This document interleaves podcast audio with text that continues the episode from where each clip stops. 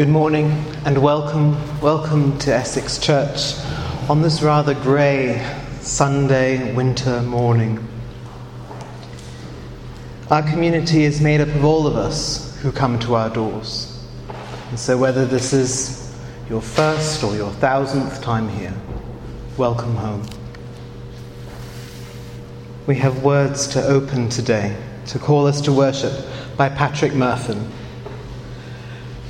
We believe that many streams join to make a river, that the way to wisdom lies in an open ear and heart, that goodness may be pursued for the sake of goodness, and not from the fear of punishment, that knowing and not knowing are part of the same, and that ambiguity is permissible.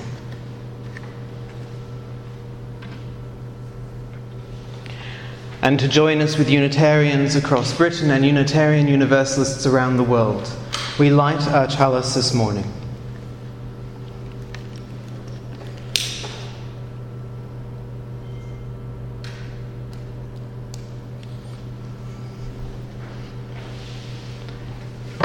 It is our beacon of light and our symbol of hope.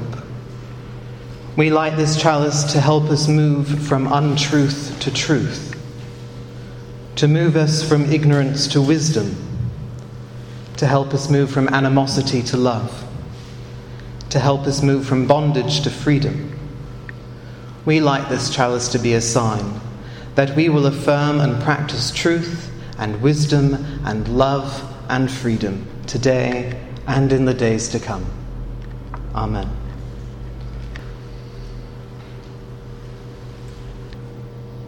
And I invite you to join me now as I call on the Spirit of life and love to be with us and to enter with me that still place within, where we find not only our inmost selves, but also our connection to that creative and transforming mystery we might call God. We come into one another's presence seeking some part of ourselves knowing that we do not live alone, knowing that we cannot live fully if we are for ourselves alone. We come as ordinary people, each with strengths and each with weakness, aware of our shortcomings, our lives set before us many tasks, and we are not always equal to them. Too often we fall short of our best expectations of ourselves and yet here we are, not always perfect, not always wise, but always wondrously and mysteriously human. May our time together renew our hope. May the stories we share refresh our courage. May the songs we sing lift our spirits. On this winter's day, the first Sunday after Christmas, we bring to mind the many calls for peace in our world. God longs for peace, but we live in a divided place. Our thinking is often muddled, our emotions are mixed, our actions inconsistent. We may, may we move from confusion to being a people of clarity. May we move from greed to being a people of generosity. May we move from violence to being a people of peace. God longs for shalom, for peace. God longs for justice. God longs for healing and wholeness. May we have the wisdom and the courage and the love to persevere when all else fails. This is our prayer. Amen.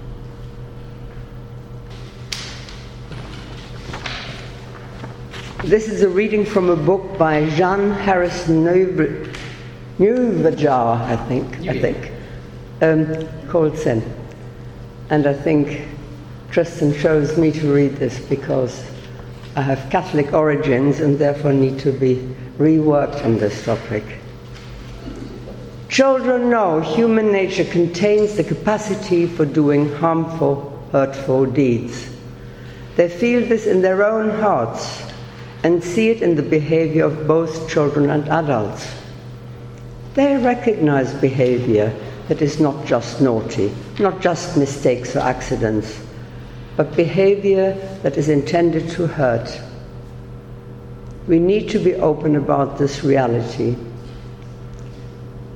In his book Yearnings, Rabbi Irwin Kula tells us the biblical commandments weren't meant to legislate our thoughts and feelings or even our actions.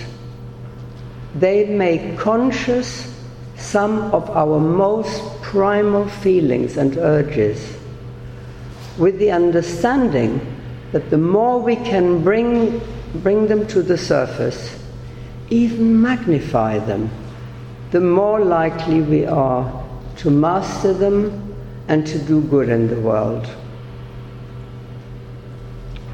Even as we affirm the prevailing goodness in human nature, we also need to acknowledge that these temptations or evil inclinations live within us.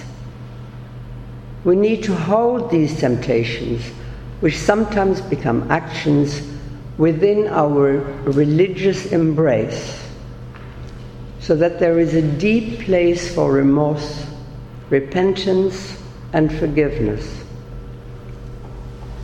Perhaps also for redemption, and certainly a place for healing and transformation. We need to acknowledge sin, to name it, and to accept its reality and power.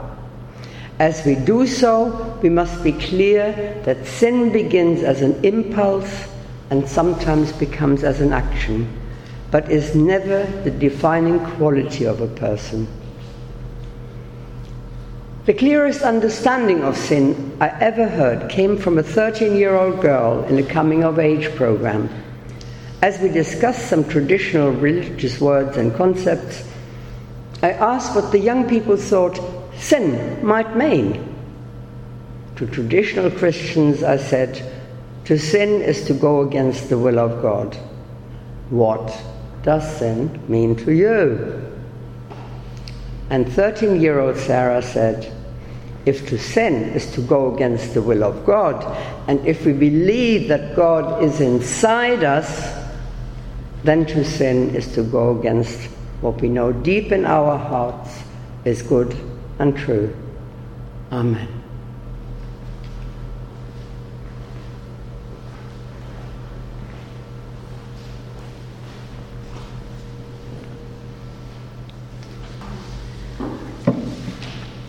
This story was told to me and probably misremembered by me by a very old monk who I met when I was on retreat in Alton.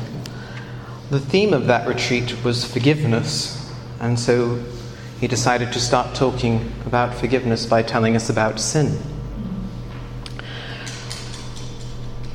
And it goes something like this The devil was getting frustrated because people were too easily avoiding the sinful traps he set for them.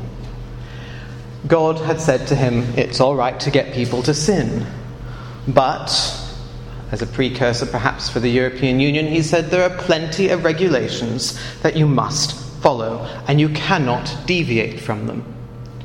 And the devil said, Fine, fine, I can deal with that. And these regulations included lots of things particularly announcing when sin was on the way. And so before you, you would see this cloud of bright red gas when you were going to get angry, and you would walk into it and feel angry, or green for envy. But you could also go around it. And so people were avoiding sin. And the devil was getting frustrated because he felt he wasn't able to do his job.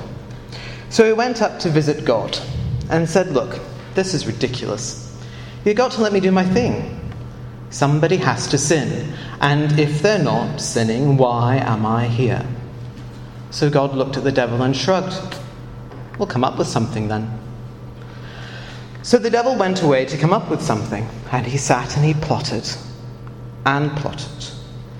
And he stared at these puffs of gas that were coming out from his thoughts like thought bubbles, and he considered each one of the juicy sins that it held as it faded away. It fades away. He sat up. I've got it, he said. He dashed back up to God. I have a solution, the devil said, and it's really, really good. Instead of brightly coloured gas, let's have clouds of pale gas. Pale gas, said God. Fine, if that's what you want, go ahead.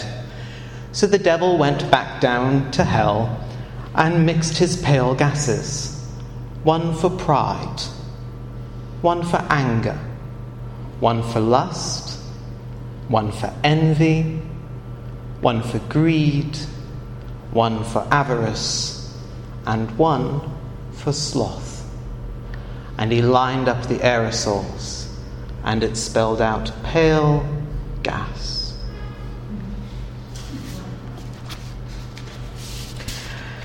So that is the story of the devil and his pale gas.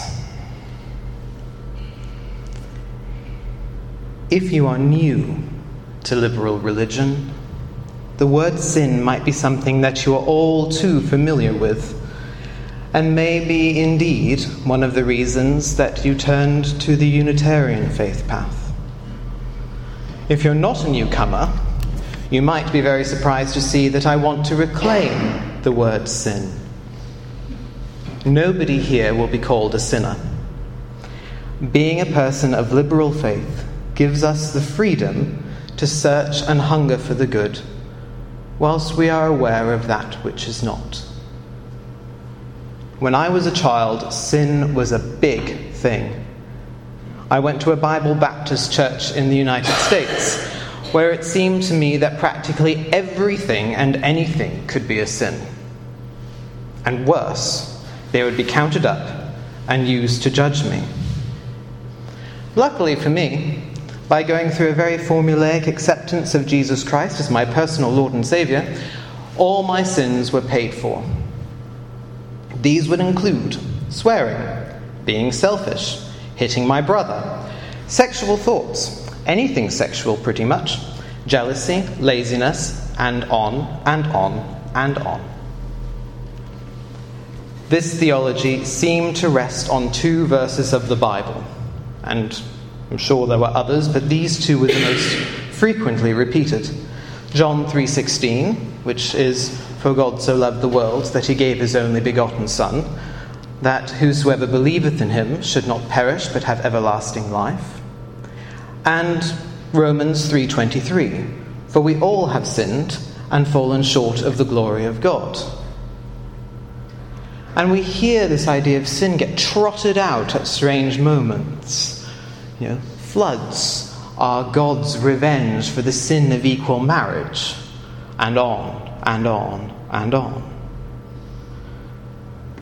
I was regularly reminded as a child that Jesus died on the cross for my sins, that God turned his back on his Son because on the cross he bore the sin of the whole world and his Father could not look upon him. And I remember thinking at the time, this is just awful. And I didn't believe that that could happen. It cannot be that the universe is so finely balanced and so arbitrarily balanced that God would desire death as a punish as a payment. And I remember my mum at some point getting into an argument with another person involved in the church because she said you can't on the one hand say that all sins are equal, but on the other that some people are going to go to hell even if they're Christian. Mercifully, universal salvation prevailed for us both. So let's get a little technical, not too technical, about sin. Frederick Buechner outlines the plot of the Bible by saying that it is about God creating the world, the world getting lost, and then God's restoration of the world to its proper design. Getting lost is perhaps a better way of putting it than this catch all word, sin. It's overly encompassing and it's far too abused. it's actually a term of art from archery to mean an arrow that has missed the target. So, if we go from a point of being lost or missing the mark, we can find at least two potential strands, followed by pretty eminent theologians. Reinhold Niebuhr goes back to Augustine and to pride, the hubris kind of pride, which boils down to self centeredness. For Paul Tillich, sin is a kind of estrangement, the state of being separated from that to which we belong. What's more, Marcus, Bo- Marcus Borg points out, Tillich insists that we never speak of sins, plural. The separateness that he talks about is opposite to Jesus' repetition of the Shema. Love God with all your heart and your mind and your soul and your strength, and love your neighbor as yourself. Already, this is a much healthier vision than the one I grew up with, because, as we heard in our first reading, if God is in us and we become separated, then perhaps we naturally go in this circular path where what is lost is sought and what is sought was lost. So that of God in us tries to find us as we try to find that of God. Now, the seven deadly sins. Whether or not we have a relationship or had a relationship with the Roman Catholic Church, we have probably heard of them. Sin in general is usually beyond the vocabulary of people of a liberal faith and we're not even today going to get close to talking about atonement, although I tried. I think, though, that the seven deadly sins can be very useful tools. Kim Crawford Harvie, who is the minister of the Arlington Street Church in Boston, redefined each one. My def- redefinitions aren't quite the same as hers, and she points out that it's a useful exercise because we're a church concerned with social justice. And we often see these things in the world, but we don't call them sins. We call them injustice or social wrongs. Pride. It is, as Niebuhr says, hubris, arrogance. We see it in some politicians, in others who feel they are above the law or just think that they're better than everyone else anger. We live in a really angry world. Violence is all around us. Our fear of war is greater than it has been in a really long time. And yet, the angry wolf is the one that we feed.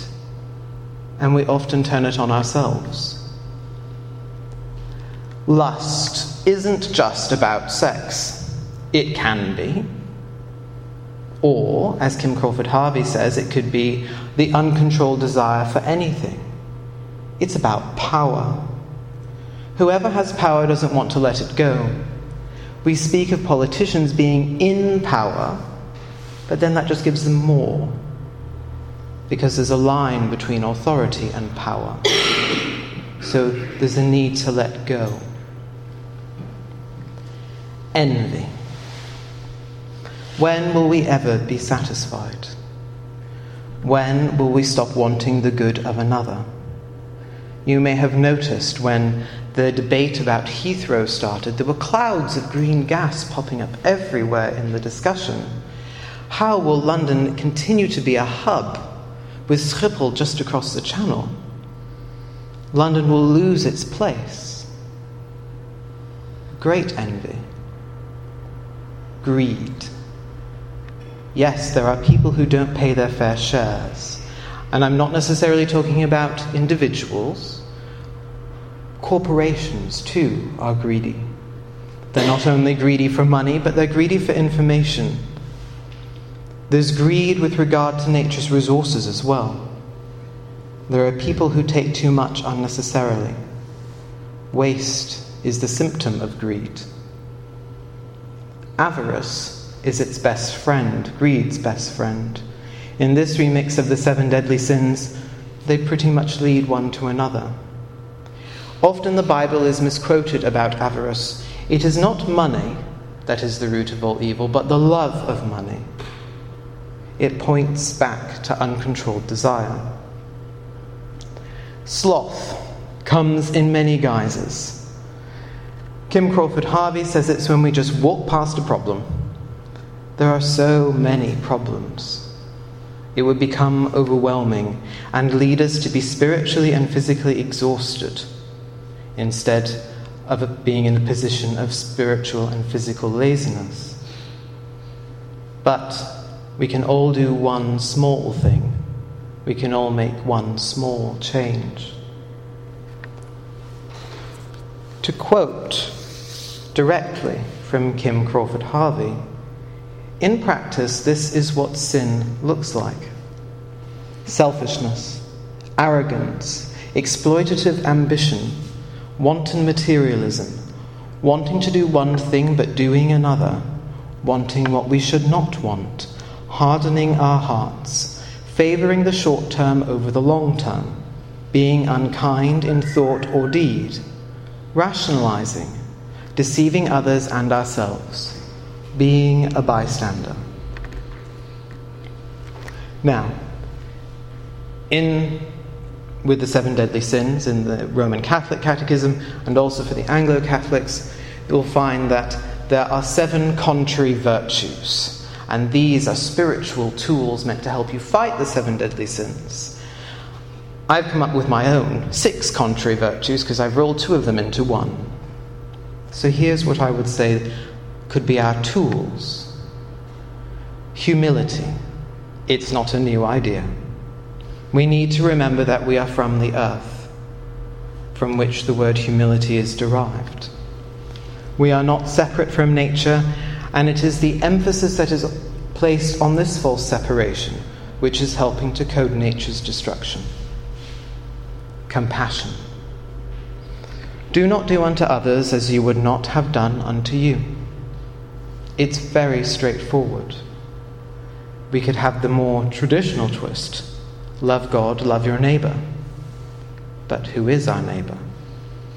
Everyone. Temperance. Moderation is a great thing. Christmas was a couple of days ago, and moderation is a word that is often forgotten by many at Christmas time. And I had the unfortunate need to go to the supermarket on Christmas Eve. My eyes just went wide when I saw the loads of goods in other people's trolleys. And I couldn't believe that anybody would eat all of that, and I shudder to think at what might be thrown away. And then some people show up in the gym for the first two weeks of January, do things badly, and then leave again because they haven't seen the results in inverted commas. Temperance has to work both ways. Satisfaction. I've rolled envy and greed into one so we can have satisfaction. Forrest Church, who was the president of the Unitarian Universalist Association, used to say, Do what you can, want what you have, and be who you are. If we do those things, who could help but be satisfied? Generosity.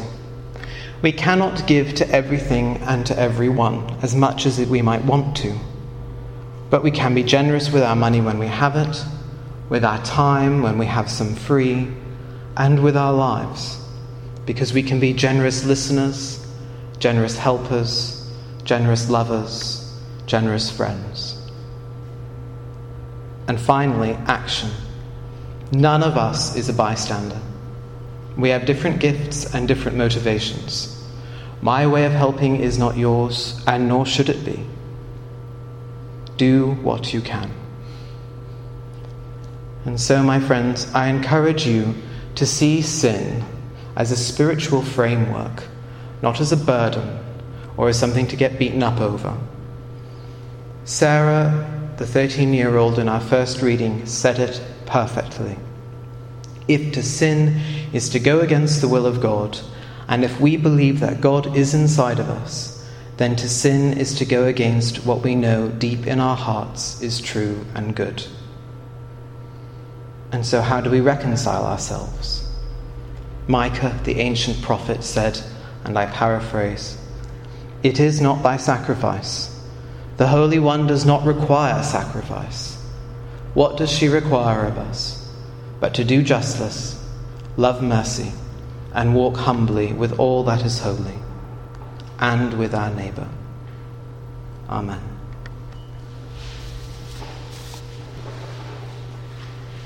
The Rabbi Abraham Heschel said, Just to be is a blessing, just to live is holy.